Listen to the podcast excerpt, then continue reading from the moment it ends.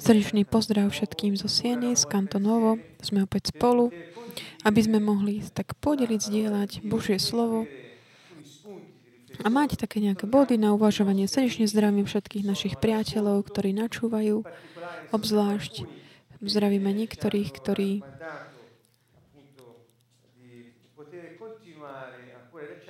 ktorí naozaj tak vyjadrili, tak nás tak pozbudili, aby sme pokračovali v tejto ceste, týmito časťami um, zo strednejších vysielaní, ktorí možno uh, tak naozaj um, majú ako taký moment takého otvorenia sa pre Božie slovo a tiež také body na uvažovanie. Srdečne zdravím všetkých priateľov, ktorí sú v zahraničí a ktorí sa tak tešia z toho simultánneho pre, prekladu do Slovenčiny a tiež tí, ktorí nás tak sledujú na, v taliančine, v celom svete, kde naše, naše jazyk je tak rozšírený. Jedno z cieľov, jedna z cieľov našej nadácie je tiež teda aj šírenie našej kultúry a tým pádom aj talianského jazyka. Je to preto, aby mohlo byť vytvorené také mosty aj kulturálne medzi ľuďmi. Niektorými krajinami dokonca ako je Slovensko a Polsko a Taliansko, sa vytvoril také určité mm, dnes by sa to tak nazvalo také, také veľké priateľstvo v pánovi. A stále viac a viac sme si bližšie a lepšie si rozumieme. A tiež môžeme tak eh, dielať svoje životy navzájom, naozaj v takom tom dobrodružstve Božieho kráľovstva. Dnes večer pokračujeme v našej ceste by sme si tak eh, lepšie zobrazili, predstavili túto tému, čiže Božia spravodlivosť, ako žiť v Božom kráľovstve. Ešte by som chcela tak eh, špecifikovať, upresniť niečo tu v úvode. Božia spravodlivosť, čo to teda je, ak by mohol povedať niekto, kto nemohol počúvať predchádzajúce časti. Takže Božia spravodlivosť znam, spojame s tým, ako žiť v Božom kráľovstve. Keď urobím taký stručný súhrn, žiť v Božom kráľovstve znamená tak dodržiavať, poslúchať Božie slovo mm, kráľa, ktoré je zvrchované, pretože on je zvrchovaný. A teda, keď hovorí, on tak vyhlasuje zákony.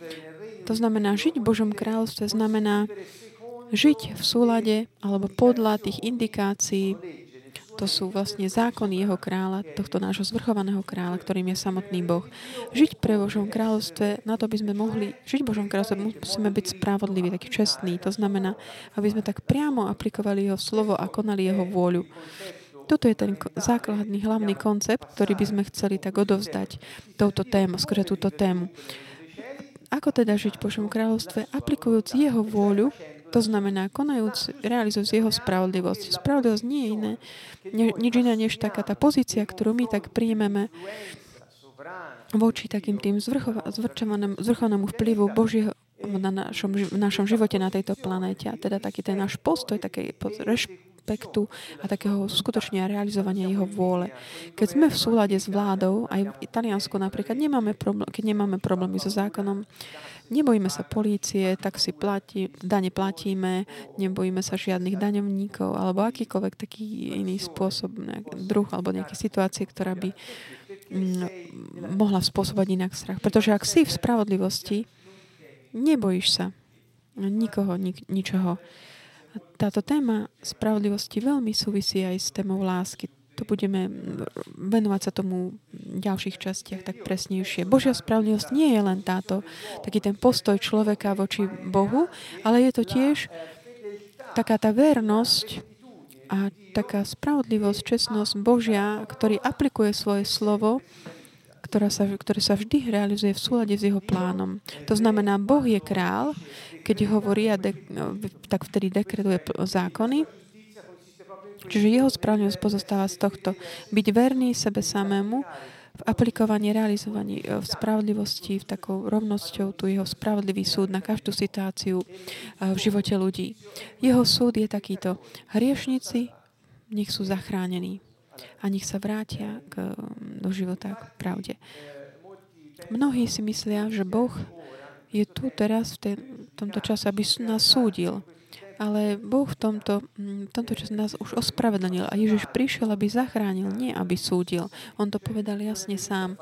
Čiže on neprišiel, aby nás nejak tak vyhadzoval von, odstrianil, lebo nie sme dobrí, ale on prišiel, aby nás zachránil a to je pre všetkých. Toto je realita. Božia správnosť spočíva z aplikovania jeho plánu aj napriek hriechu a napriek človeku, ktorý, akože bez, ktorý sa, rozhodne teda, že bude uh, spolupracovať s ním na jeho vôli. V tomto prostredí, keď sa pozrieme na z dvoch uh, pohľadov, teda tá spravodlivosť, e, čo sa týka človek voči Bohu a Boh voči človeku, čo chceme teda vidieť tak špecificky, ak ide o to, že keď my sme spravodliví, keď robíme to, čo on hovorí, žijeme v jeho kráľovstve a tešíme sa z jeho ochrany a príjmeme všetko to, dostávame všetko to, čo je pripravené pre nás, sme v súlade s vládou, nebeskou vládou. Keď my naopak sa tak dáme mimo tejto zóny, tohto vplyvu, čo je taký bod takého stretnutia v duchu, počúvajme dobre, chcem tak špecifikovať tento koncept. Zóna vplyvu, Božieho vplyvu v našom živote je taký ten bod, kde sa tak stretávame s ním v duchu. To znamená tento vzťah, ktorý Ježiš prišiel ustanoviť medzi nami a samotným Bohom. Je to miesto stretnutia, keď ho žijeme v jeho duchu, aby sa mohla realizovať jeho vôľa. To znamená, keď sme v tejto zóne vplyvu, ako som povedal, keď sme v tej chvíli toho stretnutia, v tej vzťahu, bez nejakých bariér, alebo bez takých tých známych urážok, alebo očakávaní, alebo keď toto väčšinou žijeme vo vzťahu, v prvom rade to robíme aj voči Bohu. Keď ale všetky tieto bariéry tak padnú, skôr to, že On zobral na, za nás na kríži a vstal z mŕtvych pre nový život, čo to, keď my nie sme v takej tej, v tom mom, keď ale my nie sme v tej momente, v tom momente stretnutia s ním, sme v inom, kde nestretávame Jeho, ale také tie mm, beda. Nie také biedy, nie také mm, bežné záležitosti života, ktoré často sú doprevádzané situáciami radosti, smútku, bolesti, určite aj to, ale keď my nežijeme v takom tom čase, v momente stretnutia sa s pánom, keď nie sme v jeho kráľovstve, keď hovorím, tak to môžem to povedať tak jasne, vtedy sme pod vplyvom kniežaťa tohto sveta, ktorý nie je Boh. On je je to duch, taký nečistý duch, ktorý sa snaží vybudovať taký, také tie také tie body takého, hm, takých zrážok medzi ľuďmi, problémov, alebo také cesty rozdelení v, ro- v rodine, alebo také nemilosti, ne, nepriazne, čo sa týka ekonomickej situácie.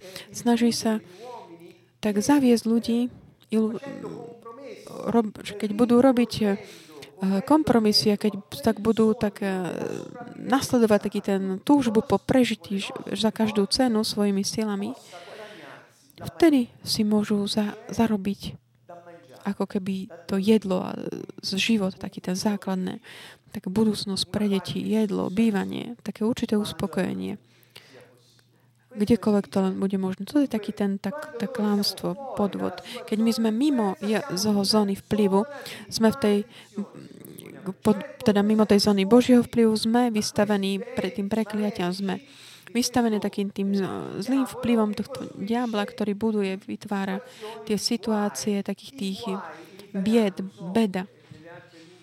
V taliančine toto slovo uh, sú také, tie, taká smola, ktorá sa ti môže udiať, také niečo, čo ti provokuje zlo, spôsobuje zlo. Čo ťa ničí, taká bieda, také situácie nepriaznivé, ktoré sa ti dejú. Toto sú skutočne také tie biedy, ktoré, ktoré my si tak dobrovoľne vlastne tak priťahujeme.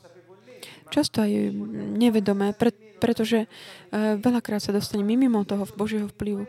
Mm, keď aj mimo toho, bez toho, aby sme si to uvedomili, že sme pod vplyvom potom mm, tých kniežaťa tohto sveta. Takže tieto biedy potom prichádzajú, tie nepriaznivé situácie. Aby sme hovorili jasne, taká tá bieda, nepriazen smola, napríklad v čase zármutku, Keď nespracujeme napríklad zármutok, to je tá bieda. Samotný zármutok není, není zlý. Dám taký mm, prípad, taký príklad pre mnohých z nás, ktorí sme tak prešli týmito situáciami. Taká tá bieda, som, tá zlo je taká, že zostať taký zakorený, zachytený, zastavený, ako keby mm, priputaný k zemi,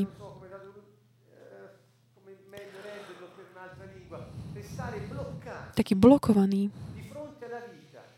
voči, voči životu. Dávame priestor pasivite. Snažíme sa tak realizovať sa v takých symbiotických vzťahoch, pretože tým nepovažujeme seba za takmen nič.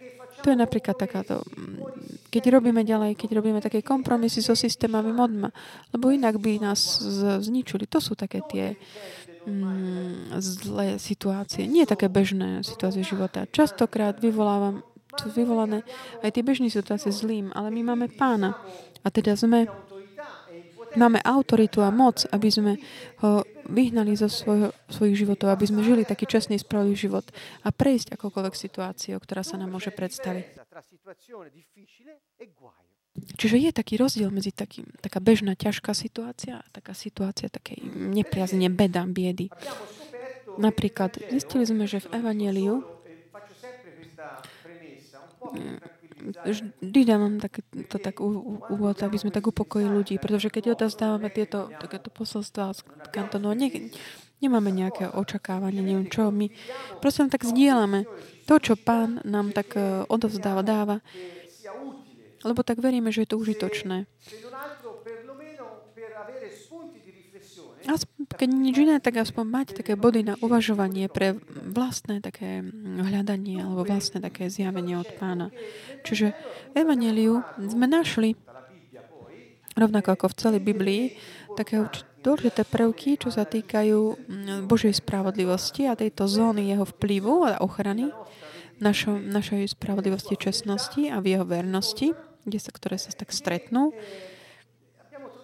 Zistili sme, našli sme mnoho uh, statí, kde samotný Ježiš tak upozorne varuje a hovorí, nesprávajte sa takto, lebo inak príde taká tá bieda, nepriazeň. Ak to povie nejaký človek, ktorého poznáte, ktorý ti povie, že pozri, ak ideš z tejto cesty, budeš, do, prídeš do problémov, tak možno tak dávaš, si, si, dávaš pozor potom na život. Ale toto ďalej hovorí aj samotný pán.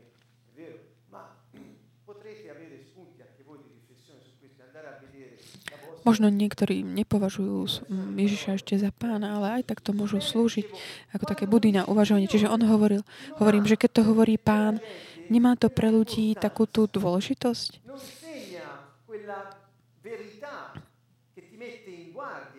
Ne, nehovorí o takej pravde, ktorá ťa má tak upozorniť, varovať a usmrniť tvoj život. Toto je také nepochopiteľné. Možno niečo no, tak nesedí, niečo chýba v našom tom spôsobe, ako nehovorím našom, ale tak všeobecne postoj kresťanov. Čiže môžeme tak pristupovať k Božiemu slovu tak iným spôsobom, vidieť ho naozaj také reálne v našom živote. Keď Ježiš napríklad hovorí pozor, pretože ak nie, tak príde, prídeš do problémov. To je král, ktorý hovorí. Keď nejaký král nejakej krajiny hovorí svojim občanom, dávajte si pozor, lebo keď nie, budete mať problémy. Keď my potom nedodržíme, nesledujeme jeho vyučovanie, to, čo on povedal, čo sa nám udeje, budeme mať problémy. Takže je dôležité tak dávať dokopy tieto state a pozrieť sa, kde nás tak pán varuje. To je také varovanie plné lásky. Nerobte takto, toto je pozor, dávajte si pozor. Napríklad. Takýto bod ceniem, takže nemať odpustené. To je taká tá jedna taký problém, ktorý sa nám môže udiať. Toto slovo také, že prekliatie je častokrát tak ako keby zneužité niekedy aj v tých humanitných vedách, vo filozofii, psychológii a mm, podobných záležitostiach. Slovo taká mm, problém alebo nepriazeň nie často. Takže keď my napríklad e, máme neodpustenie, tak môžeme povedať, že to je vlastne sme v problémoch, máme... Keď žijete uh, takým pocitom viny, a to vás tak, tak ako by požiera znútra, alebo je neprestajne také obviňovanie a nedokáže sa z toho mm, dostať. Ja to považujem za taký stav také nepriazne, takých problémov. Pocit viny, úprimne povedané, by mm, potrebovalo tak eh, byť vysvetlené iným spôsobom. Bolo by to potrebné tak prehlbiť. Ale lebo v skutočnosti, keď my máme takéto, že nemáme odpustené, je to taký ten pocit také previnilosti, ktorý nás neustále volá k takému. Ak my neodpustíme ľuďom, ani náš Otec neodpustí naše hriechy. Čiže toto je ten problém, prúšvih, v ktorom sa môžeme nájsť. Ak jednoducho, ak my nepočúvame takéto varovanie pána, čiže Boh hovorí, pozor, odpustiť je taká tá moja moja vlastnosť. Ak vy neodpustíte, eh, tvrdí, vy ukazujete tým, že ste iní než ja. Keď ty neodpustíš, eh, ty mi tým ukazuješ, že ja nie som ako ty. A keď nie si ako král, nemôžeš byť v jeho kráľovstve. Pretože jeden, lebo král vždy chce tak, že aby všetko to, čo bolo v jeho terióriu, bolo ako on. Čo už sa týka veci, aj, aj ľudí. Napríklad, keď eh, prejdeme nejakými pozemskými kráľovstvami alebo kolóniami, eh, nie už nie, o tom eh, nebeskom, vidíte, že tie, kde sú také aké mm, záujmy alebo má král, tak také rovnako vyzerá aj tá krajina, aj kultúra, spôsob, ako čo jedia, ako sa obliekajú, vzdelanie, čo študovať. Čiže král robí to, že jeho vôľa, jeho túžby, jeho zámery jeho vlastnosti, charakteristiky majú byť tak odrážané v, tak, v občia, na tom území a v populácii, ktorému on, on vládne. Inak by to nebol král, bol by to prezident, minister, ale nie král.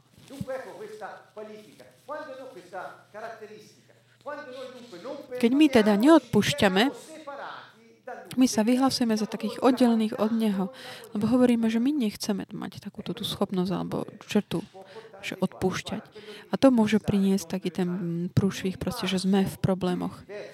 V inom z inej stati v Biblie Ježiš ďalej hovorí, rozpráva taký príbeh a hovorí v podstate, ak neodpustíte zo srdca tým, ktorí majú dlhý podložnosti voči vám, Otec vás nechá v rukách trízniteľov, ktorí vás budú trápiť, trízniť, až kým nevrátite všetko do posledného, čo ste si zobrali ako požičku. Ako by. Zdá sa to, že taký ten eh, kre, eh, to slovo, také, že kredit eh, v nebeskom kráľovstve nefunguje. Nikto nemá proste nejaký, nejaký kredit voči niekomu.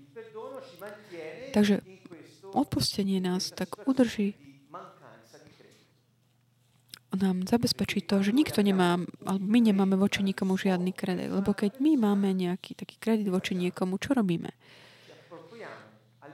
Si tak privlastňujeme aspoň zámerom niečo, čo není naše.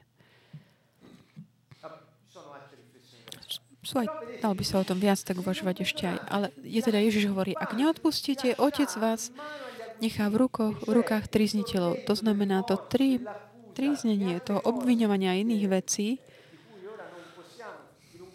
o ktorých teraz nemôžeme tak viac hovoriť, budú stále tam, aby nás tak trápili. Prečo? Pretože my sme si to tak vybrali. Čiže, čiže je alebo nie je to problém, keď nemáme odpustené? Áno, je to problém. Ako môžeme to, sa tomu vyhnúť? Odpustiť. To znamená byť ako nie robiť. Dávajte pozor na ten rozdiel. Není to otázka toho, čo robíš, ale pro, ide o to, že ak, aký si. Že byť ako on, to je jeho vlastnosť, charakteristika. Ďalšia stať v Evaneliu, kde hovorí o tomto, kde je, Ježiš hovorí o také extrémnej situácii, asi také najhoršie zo všetkých, ktorá sa môže udiať. Je to v Matúšovi 12. Je to veľmi dôležité. Často ľudia to nevedia tak dobre správne pochopiť. Ježiš hovorí, pomyslíme, že akej takých problémov sa môže niek- dostať niekto, kto vstúpi do situácie, ktoré, sa ne, ktoré ne, môže byť nikdy odpustené. To je pán, ktorý nás pred týmto varuje. Po slovensky to pozor, pozor, pozor. Alebo také nebezpečná zóna. Toto je veľký problém, ak toto urobíte, pretože Ježiš hovorí, ľuďom sa odpustí každý hriech i rúhanie, ale rúhanie proti duchu sa neodpustí. Ak niekto povie niečo proti synovi človeka, odpustí sa mu to. Kto by však povedal niečo proti Duchu Svetému, tomu sa neodpustí ani v tomto veku, ani v budúcom. To znamená ani v tejto ére, ani potom ten, to, čo príde. To sú také vážne vyhlásenia, také ťažké, ktoré pán hovorí. To je ako povedať, ten, kto sa rúha, rúha voči duchu, je už ako keby si dával na seba taký ten náhrobný kameň. Sám. To je vážny prúšvih. A čo znamená tak akože, čo znamená to rúhanie sa proti Duchu Svetému? Mnohí tak to veľmi študovali a dobre to vysvetľovali, tento stať. Ja by som chcel taký ešte stručne k tomu pridať, zdá sa mi to také dôležité.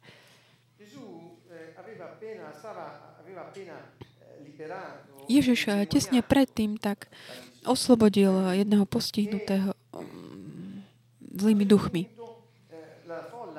Je tam veľký zástup. Ten eh, nemý bol tento muž bol hluchonemý. Ježiš ho oslobodil a on začal eh, hovoriť a vidieť. Čiže je to naozaj taká situácia takého mocného oslobodenia. Kde duch človeka, ktorý bol slepý a hluchý, teda slepý a nemý, a vlastne oslobodil ho. Čiže bol tam zlý duch, ktorý udržiaval tohto človeka v tejto situácii. Čiže bol to ten fyzický stav, ktorý bol spôsobený duchovným pôsobením. Ježiš ho uzdravil.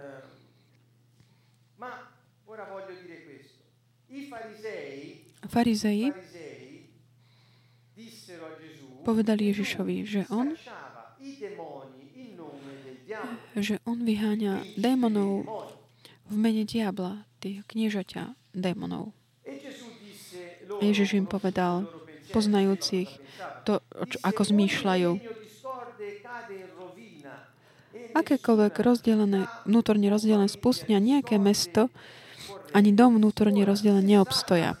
Ak Satan vyháňa Satana, je vnútorne rozdelený. Akože potom obstojí jeho kráľovstvo? Hovorím, ak ja vyháňam démonov, v mene eh, kniežaťa démonov. To satanské kráľovstvo sa potom už neudržalo, pretože sa navzájom ničia. Ak ja vyháňam zlých duchov mocou Belzebula, to je meno, ktoré bolo dané diablovi, čo mocou ich vyháňajú vaši synovia? Preto oni budú vašimi sudcami.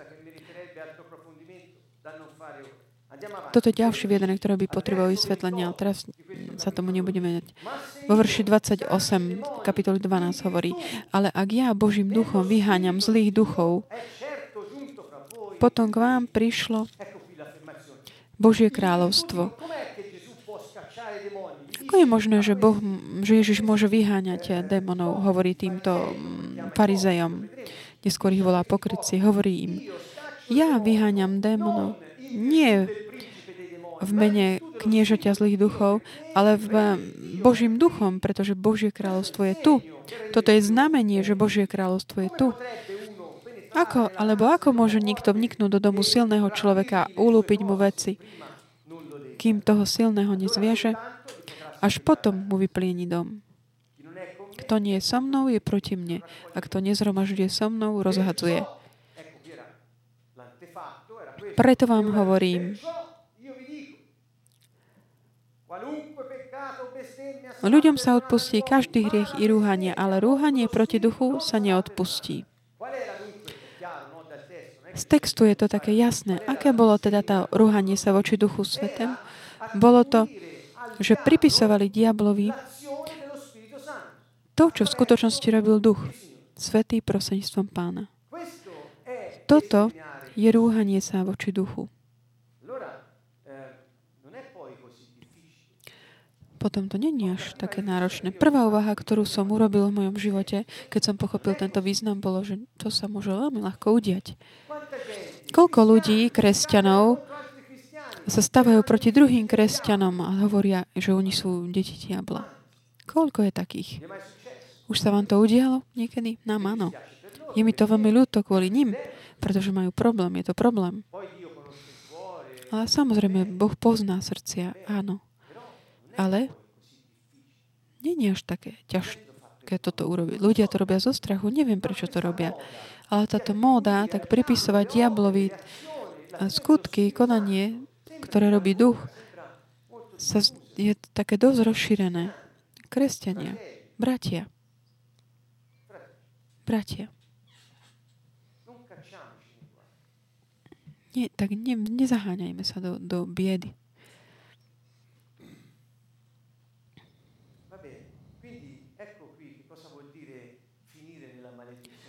že toto znamená zo, tak akože skončiť v takom tom prekliaži, že človek si to vlastne spôsobuje sám.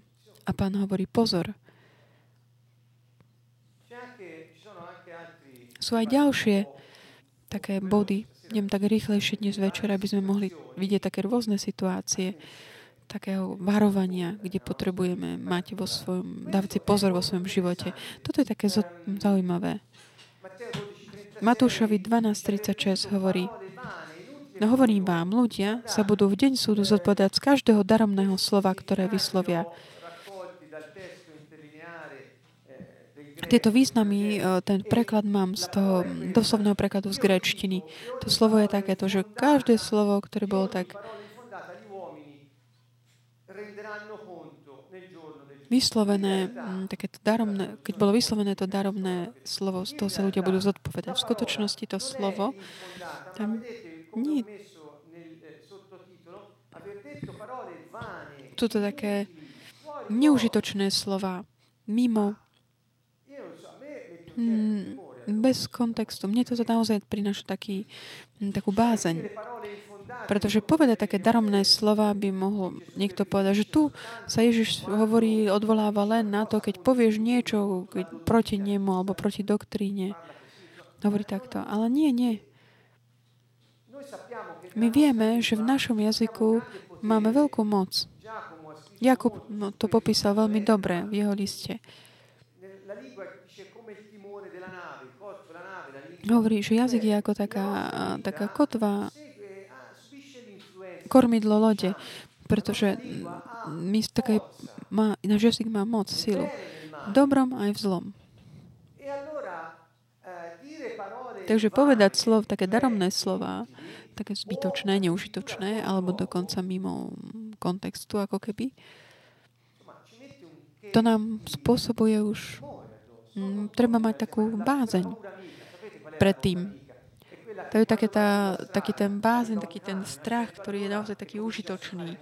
To je napríklad ako keď prichádza na ceste a prichádza kamión a trúby na teba a ty chytíš strach, to je taký a utečieš, pretože je to tvoj priateľský strach, a ťa var, varuje pred skutočným nebezpečenstvom a pomôže ti. Čiže preto treba tú takúto bázeň pred Bohom. Je to taká bázeň, ktorá nás varuje že nemáme ísť ďalej, že sa musíme zastaviť. Umožní nám to vyhnúť sa reálnemu nebezpečenstvu. Ježiš o tom veľa hovoril. Takže, drahí priatelia, pozrejme, dávajme si pozor na to, čo hovoríme. Ježiš hovorí jasne. Vaše, vaša reč nech je áno, áno, nie, nie. Čo to znamená áno, áno, nie, nie? Znamená to, že keď my tak pridávame slova, ospravedlnenia, vysvetlenia, obviňovania, popisy, ktoré nie sú žiadané tým, kto nám s nami hovorí, alebo ten, kto nás načúva, alebo situácie, vtedy hovoríme také daromné slova, neužitočné. Mimo kontextu, mimo miesta. Nevhodné.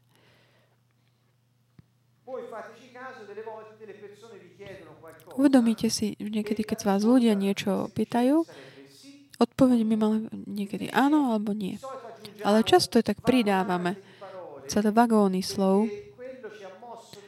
pretože to, napríklad než mohlo niečo vyvolať nás taký pocit viny alebo výzvy. Proste pridávame stále niečo k odpovedi.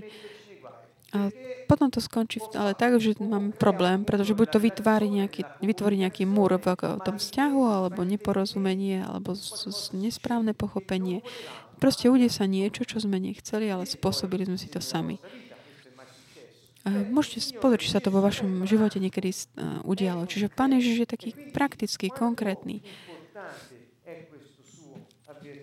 Takéto jeho varovanie je také dôležité vo verši 36.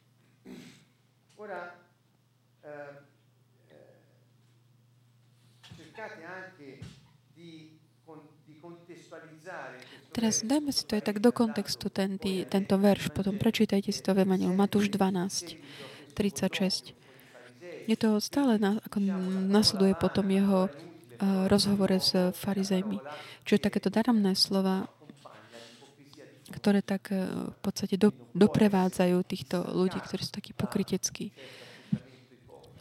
Čiže ne, nedá sa ako by oddeliť do takého určitého postoja životného, ktorý ako napríklad u, u farizejov. Koľkokrát sme to ale robili aj my? To je moja otázka.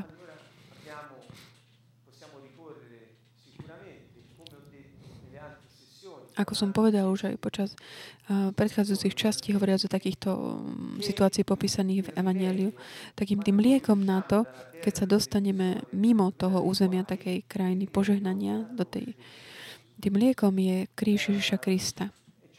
To jest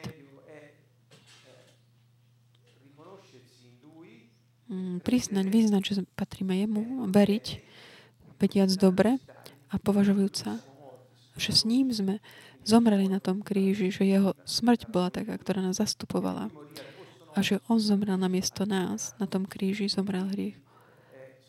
A teda on tak aj nahradil nás a jeho krv nás očistila. Očistil nám svedomie a vykúpil nás.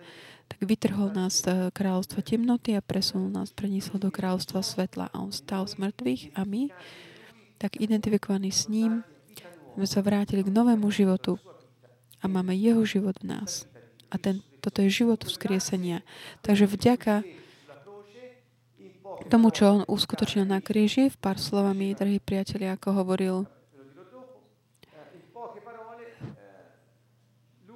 On dal svoje telo za nás a vylial svoju krv, aby sme boli vykúpení, aby nám bolo odpustený, aby sme boli ospravedlnení, očistení a posvetení. Takže keď my sme tak dostali mimo, sme v tej území taký tých bied, problémov, môžeme sa vrátiť pod ten územie jeho vplyvu, požehnania jeho On hovorí, že dávam dážď aj pre spravodlivých a nespravodlivých. Ale my sa môžeme vrátiť do, tej, do toho života kráľovstva, kde veci idú v súlade s jeho plánom. Ako? Tak, že sa vrátime k Ježišovej obete a vyznáme, priznáme, že je to tak a požiadame Ducha Svetého, aby to realizoval v našom živote. To je ďalší príklad. Kto je ten, čo sa tam dostáva do problémov? Ten, kto tak počúva hlásanie o Božom kráľovstve, ale neobráti sa. To hovoril tým Hebrejom tých časov. Hovorí, že tí v Ninive sa mm, obrátili na Jonášovo kázanie. A tiež kráľovná z juhu pri, prišla za Šalamúnom, aby načovala jeho múdrosti. Že keď prišiel nejaký kráľ alebo prorok, ľudia sa naozaj takej mm, veľkej diálky prišli a obrátili sa a zmenili zmýšľanie ohľadom života, hovorí.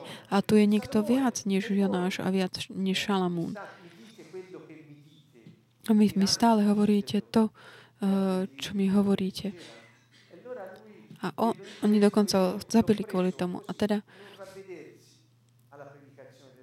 a teda problém je, keď sa nekajáme, neobrátime na kázanie o kráľovstve. Prečo? Pretože keď uh, slovo o Božom kráľovstve je ohlasované a predovšetkým, navyše ešte, keď je teda daný do praxe tým, kto ohlasuje toto slovo, šíri sa taká tá vôňa, ktorú Pavol nazýva Kristovou vôňou. Teraz hovorím, táto vôňa je, sa tak šíri vo vzduchu,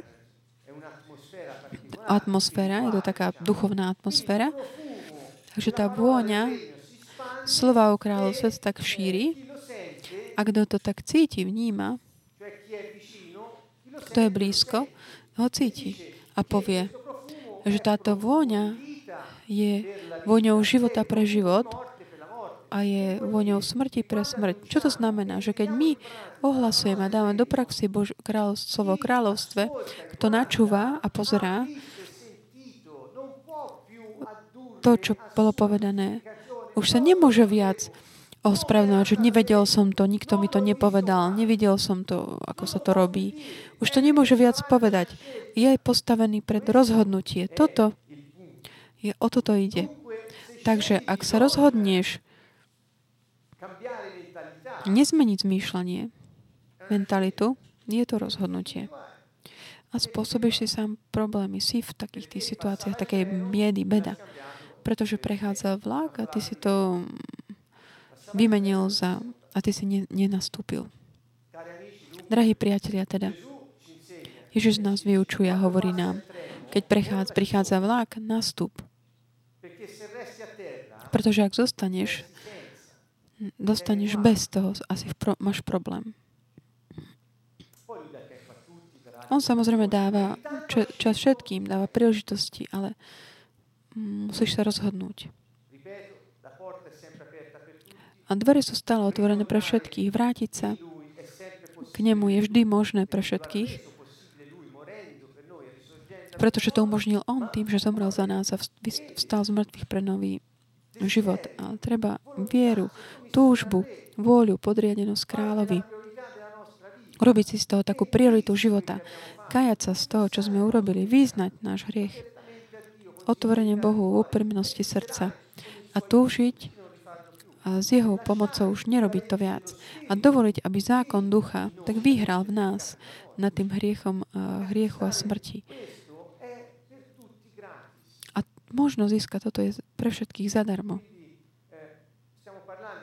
Takže hovoríme o takých tých biedach, bedách, ktoré si sa spôsobíme, ak nedávame pozor na to, čo povedal Ježiš. Ale on nás tak varuje, ale hneď dáva aj liek, takéto skutok e, dielo kríža a pôsobenie Ducha Svetého v tých, ktorí ho prijajú. V Genesis 3 Boh hneď potom, ako Adam a Eva zhrešili, hneď sa obratil k ním a hovorí, čo ste to urobili? Kde ste sa to dostali? Kde ste to skončili? Ty budeš rodiť s mnohými bolestiami. A vždy budeš túžiť po mužovi. Ty budeš, a mužovi, ty budeš stále tak tak tvrdo pracovať. Predtým to nebolo. On hovorí, kam ste, kde ste to skončili, kde, čo ste si to spôsobili. A potom hovorí diablovi, to, čo sa mu udeje. Obráti sa nemu a hovorí, to, čo si ty spôsobil, tie biedy, spôsob, ktorý si im spôsobil, skončia, pretože z nich vzíde jedna žena, ktorá ti rozšliapne, ktorého potomstvo ti rozšliapne hlavu. Že on najprv varuje. Je tam eh, strom života a poznania dobrého. Hovorím, nie je to, lebo ak to zješ, tak zomrieš. Adam Eva to zjedia, zomrú duchovne a hovorím hneď, do akej biedy ste sa to dostali. Ale ja vám hovorím, ja rozšliapnem hlavu tomuto hadovi. Čo to znamená, že budete sa môcť vrátiť ku mne? Toto je celý ten príbeh Boha voči svojim ľudom je kvôli, kvôli tomu tak znovu ustanoviť ten vzťah, ktorý bol na počiatku. Toto som chcel tak vyjasniť, aby všetci mohli byť tak eh, pozbudení, aby tak venovali pozornosť Božiemu slovu s, takým, s takou zdravou bázňou aby tak eh, dávali pozor na tie nebezpečenstva, ktoré, ktoré nás nám môžu priniesť tak, také problémy a spôsobiť. Čiže toto sú taká, taká séria slajdov, ktoré nepotrebujú tak veľa mm, vysvetliť. Tu je také, že bedavá. Možno ste si to prečítali už mnohokrát, ale nikdy ste si tak neuvedomili. Ježiš nepovedal, že on povedal priamo, že beda vám, to je také vážne, ťažké. Má to váhu. Čiže vidno, že pán tak nežartoval, že jeho slova majú takú váhu. Je to Boh, ktorý k nám hovorí. Ku komu hovorí? K zákonníkom a farizejom. Hovorí k tým, ktorí mali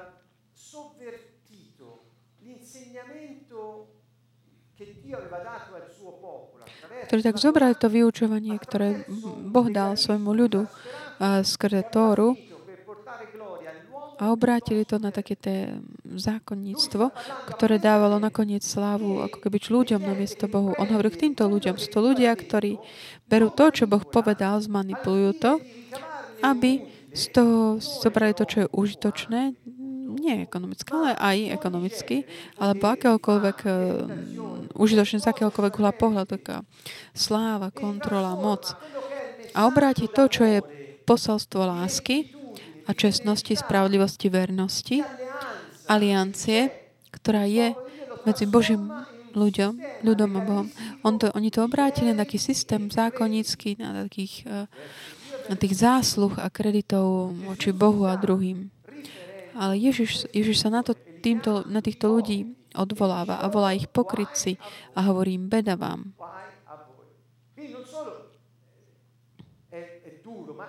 Nielen, že je to tvrdé, ale také, také vážne, ťaž. Hovorím, beda vám, zákonníci a farizei, pokryci, lebo zatvárate nebeské kráľovstvo pred ľuďmi. Sami do nevchádzate a tým, čo vchádzajú, vojsť nedovolíte. Beda vám, drahí priatelia.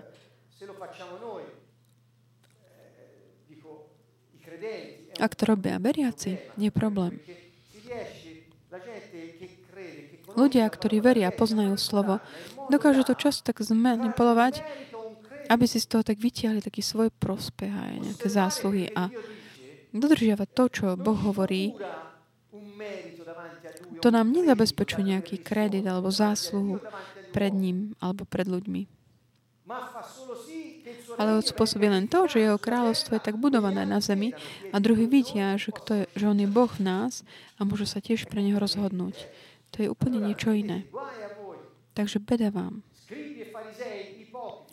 Zákon, to je ďalší verš, ale v podstate začína rovnakým spôsobom. Beda vám zákonníci a farizei pokrci, lebo ob, obchádzate morej zem, aby ste získali jedného novoverca. A keď s ním, sa ním stane, urobíte z neho syna pekla, dva razy horšieho, ako ste sami. Ježiš hovorí týmto ľuďom, zákonníci, farizei, pokryci, lebo nie len, že tak manipulovať tú Božiu lásku a urobili z toho, že to je taký nejaký systém nejakých takých že urobili z neho takého účtovníka, ktorý tak počíta na základe toho zákonnictva, ale pre... Ďalej hovorí, že oni tak privádzali ako keby do zatratenia ľudí, ktorí akoby prijali vieru ale urobili potom z neho syna pekla. Ideme ďalej.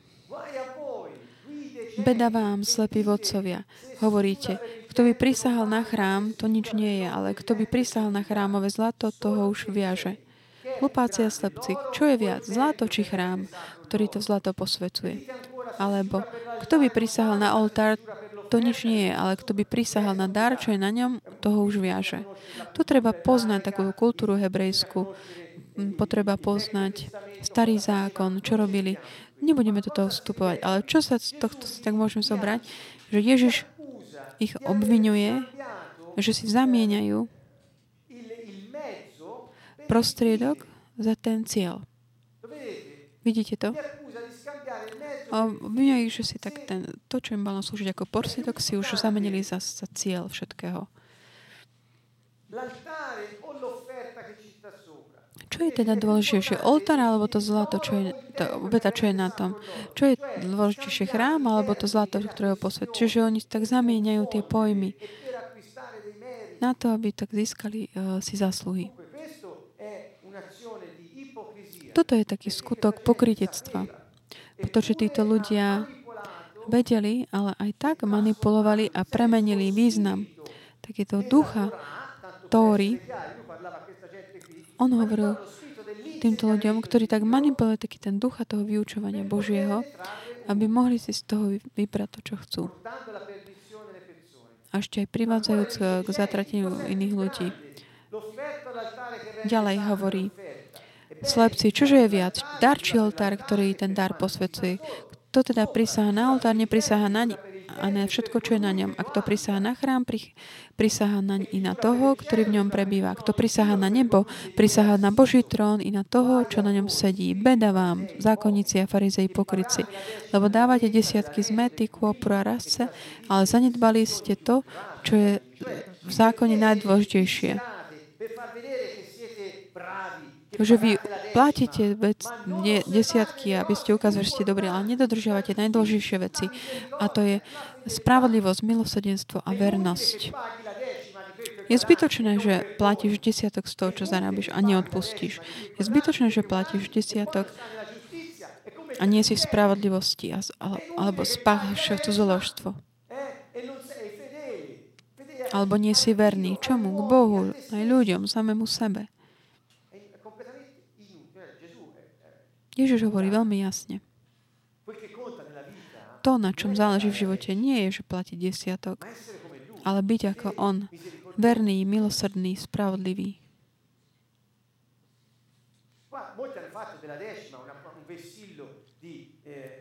Mnohí si tak urobili z tých desiatkov, že je taká známka také spásy. Ale to je len jeden zo spôsobov, ktorý Boh učil. Hovoril, robte takto, aby mohol tak dať do pohybu zdroje aby mohol urobiť, zabezpečiť to, že nikomu nebude chýbať nič. Aj tým, ktorí sú akoby takým duchovným zdrojom, skôr slo, jeho slovo, útechu.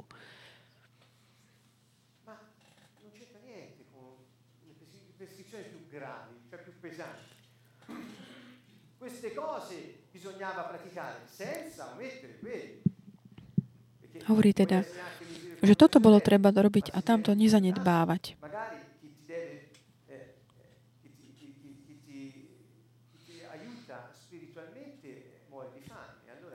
Možno ty, keď eh, nemáš zanedbávať ani jedno, ani druhé. Hovorí, slepí vodcovia, komára predsiedzate a ťavu prehltate. To je také veľmi pekné vyjadrenie.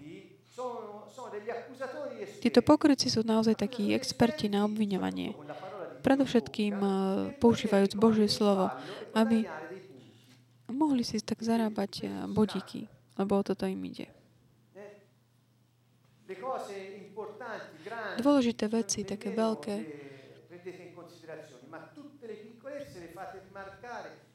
tie si ani nevšimnete, ale všetky malé uh, vecičky, záležitosti upozorňujete. Ďalej, Matúš 23, 13, 35. Beda vám, zákonníci a farizej pokryci, lebo čistíte čašu a mísku zvonka, ale vnútri sú plné lúpeža nečistoty. Slepý farizej vyčistí čašu aj najprv znútra, aby bola čistá aj zvonka. Prečo? Pretože oni mali také tie svoje predpisy a umývali uh, si ruky, aby boli takí očistení. A tam predsa bola taká, že tá voda, lebo duch tam ešte teda nebol vtedy, pretože Ježiš ešte nebol oslávený. Takže oni potrebovali niečo také materiálne, ktoré reprezentovalo to, čo je tým duchovným zmyslom toho.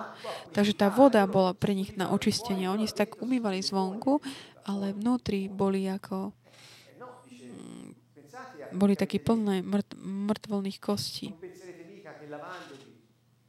Hovorím, nemyslíte si, že keď sa umiete zvonku, že už ste OK, v poriadku. Hovorí, beda vám, zákonníci a farizej pokryci, lebo sa podobáte obieleným hrobom. To je naozaj také vážne vyjadrenie, ťažké.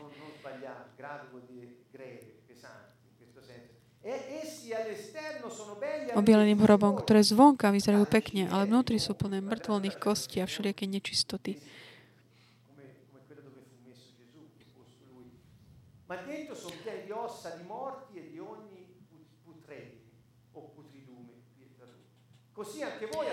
Tak sa aj vy navonok zdáte ľuďom spravodliví, no vnútri ste plný pokrytectva a neprávosti. Čo hovoril? Pomyslíme na to, čo Ježiš povedal o ľuďoch. Ako začal hovoriť, beda vám, beda vám.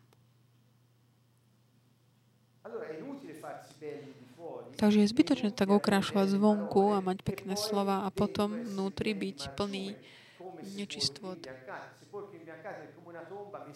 Ako také hroby, ktoré sú obielené zvonku, ale vnútri znečistené. Takže pozvanie Ježiša bolo byť vnútri taký obnovený, nie na vonok. Prečo? Pretože ak si obnovený, tak len zdánlivo, len zvonku, spôsobuješ si problémy. Padáš do tých beda. Ľudia si niekedy aj myslia, mm, niek- dňa mi zavolal taký priateľ, ktorého som dlho nepočul. Hovorí, že, á, že niek- niektorí jeho priatelia sú chorí a on bol presvedčený, že je to Boh, ktorý im poslal túto chorobu. A on mohol tak sa kajať za nich a robiť také... A oni mohli sa potom... Že Boh ich chcel tak potrestať ako keby za niečo. Tak kresťania tak to uvažujú.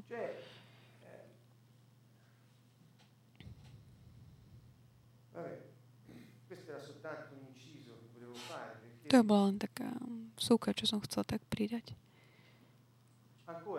Ďalšia. Ďalej pokračuje Ježiš. Beda vám, zákonníci a farizeji, pokryci. Ježiš hovoril jasne. Vždy bojoval pr- proti chorobe. Vždy ju ničil, uzdravujúc ľudí a vyháňal démonov, ktorí ju spôsobili. Toto je to, čo je napísané v evaneliách. Iný náš priateľ, Don Serafino Falvo, ktorý zomrel už ten pred časom, 2000, roku, roku 2003,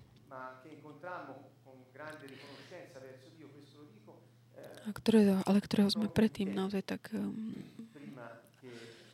stretli v Bohu ešte predtým, než, než zomrel. A on hovorieval, Ak odstránite z Biblie tie stránky, kde sa píše o uzdraveniach a oslobodení, zostane málo. On hovorí, takže všimnite si to. Tak hovorí, priatelia, nechoďte robiť, že pán, že pán chce posielať chorobu. Že on je tam, ako by tak strieľa nás. Toto nie je Boh. To nie je Ježiš. S tým, to nemá nič s tým spoločné. Boh uzdravuje. Boh oslobodzuje, Boh odpúšťa a ospravedlňuje, zachraňuje a privádza nás do radosti. To je to, čo prišiel, aby robil.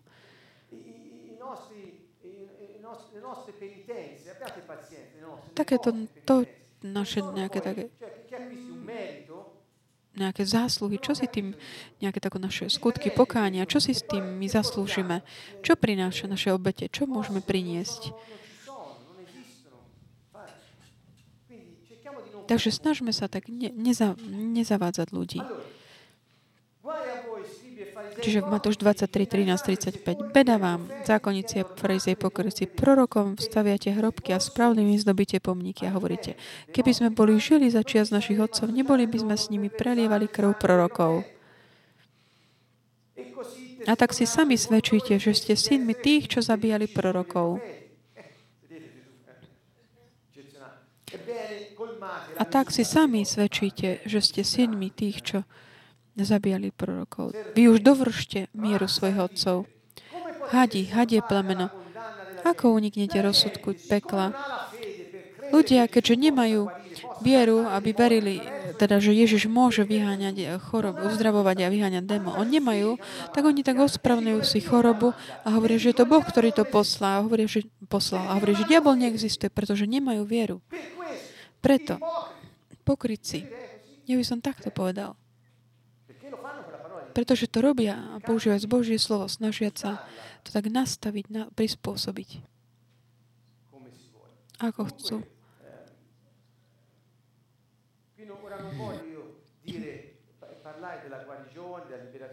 Tu nechcem hovoriť o uzdravení, oslobodení. Sú to témy, ktoré sme sa už venovali. My, my sa venujeme tomu, to robíme. Čiže nechcem vstupovať do mnohých meandrov, ktorý by bol mimo nášmu tom téme dnešného večera. Čo chcem povedať, že tak dôverovať v dobrotu Božiu, v jeho milosrdenstvo, v jeho vernosť, v jeho spravodlivosť.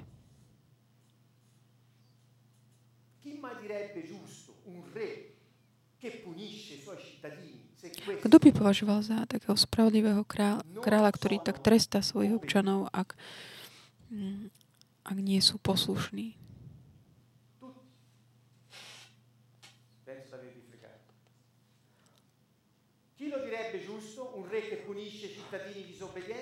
Kto by povedal, že je spravodlivý ten, ktorý... A, teda, že je spravodlivý ten král, ktorý trestá občanov, ktorí nedodržiavajú jeho zákony. Lebo inak by priviedli všetkých k neposlušnosti. Takže čo urobil Boh? Král nemohol potrestať všetkých ľudí, pretože jeden zhrešil, všetci zhrešili. Čo urobil? Všetkých zničí? Nie, povedal už nie, povedal už nie. Dosť. Pošle svojho syna, on sám, v tele, aby prijal ten trest. A kto verí v Neho, už ho nebude viac týmto trestom trpieť. Toto je také to tajomstvo toho diela kríža. Preto ten, kto verí v Neho, dôveruje v Neho, nemôže báť Boha, pretože ho ide potresať. Môže len môže len tak načúvať tým jeho varo, varovaniam v našom svedomí. Takže uvažujte nad tým a rozhodnite sa, ako je to vo vašom živote.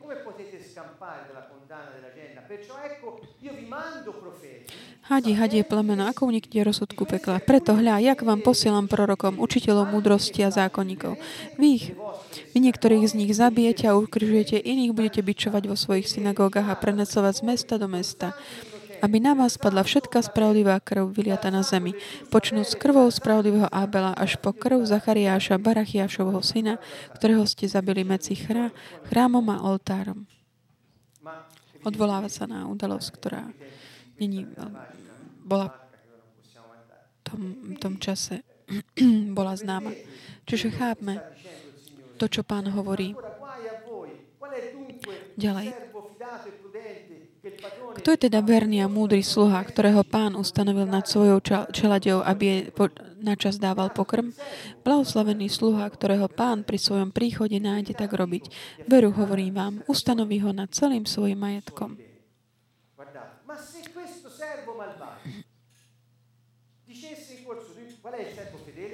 Aký je teda verný sluha, ktorý spravuje dobre?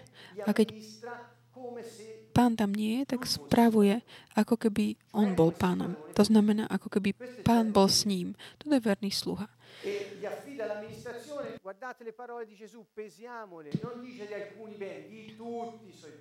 A hovorí mu potom, ustanoví ho nad celým svojim majetkom. Ďalej pokračuje. Ale keby si zlý sluha v srdci povedal, môj pán voľako nejde, a začal by byť svojich spolusluhov, jesť a piť s opilcami. Pán toho sluhu príde v deň, keď to najmenej čaká a v hodinu, o ktorej sa nenazdá. Oddelí ho a dá mu podiel medzi pokrytcami, tam bude pláč a škrípanie zubami. Čiže tieto obrazy takej krajiny, územia, kde je pláč a škrípanie zubami, je spojené s takým tým bedavám. To znamená, že keď sme nezlí sluhovia, keď Boh nám zveril všetky svoje jeho dobrá stvoril nás na svoj obraz a podobu a dal nám svojho ducha. A čo robíme my, keďže tu nie je? Dal nám všetko to. My sa tak využijeme to a budeme to tak zneužívať. Nie, vtedy skončíme v tých bedavám. Takže opäť varovanie. Tu skončím teraz.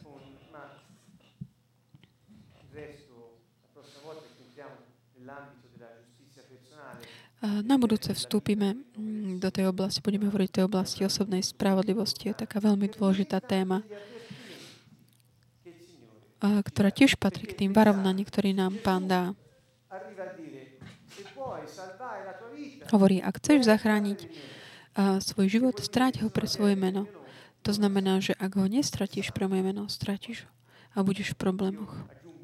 Takže pridávam toto pretože je to také varovanie a také pozvanie e, pozornosti. Čo to je len taká, také náznak toho, čo bude na budúce. Chcel by som vás tak pozvať, aby ste si tak prešli tými mm, staťami z dnešného. Prešli sme a takým od toho chýbania, odpustenia, takom rúhaniu sa voči Duchu Svetému a pokrytectvom.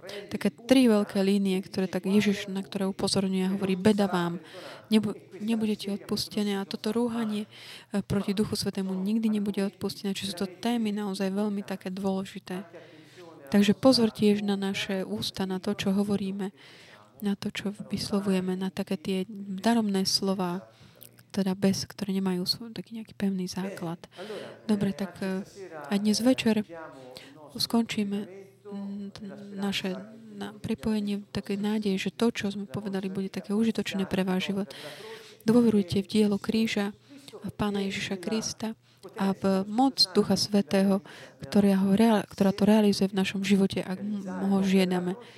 Realizovať operu dielo kríža neznamená trpieť, ale znamená to byť uslobodený a uzdravený, pretože všetko to, čo zobral Ježiš na seba na kríži, to, to sme my boli ušetrení a my sa môžeme tešiť z toho, čo prináležalo jemu, Božiemu synovi.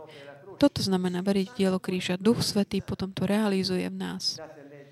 Prečítajte si to v Evangelia v skutkách, skutky, listy, a žiadajte Ducha Svetého, aby vám prinášal, dával svetlo, aby ste to mohli aplikovať vo vašom živote. Pravdu Božieho slova, ktoré nám bolo dané. Samotný Pán, ktorý nám dal samotný Pán. Týmto vás srdečne zdravíme a vidíme sa budúcu stredu pri ďalšej, ďalšom stretnutí, kde budeme uh, takýto ďalší, ďalšiu tému ohľadom mm, toho územia, také tej, beda, Chceme k tomu, ale my nechceme, chceme byť naozaj taký, venovať pozornosť Ježišovým upozorneniam. Odporúčam všetky takú modlitbu, lebo Pán hovorí, aby sme boli takí bdeli. Srdečný pozdrav všetkým zo Sieny z Kantonovo. Uvidíme sa budúcu stredu.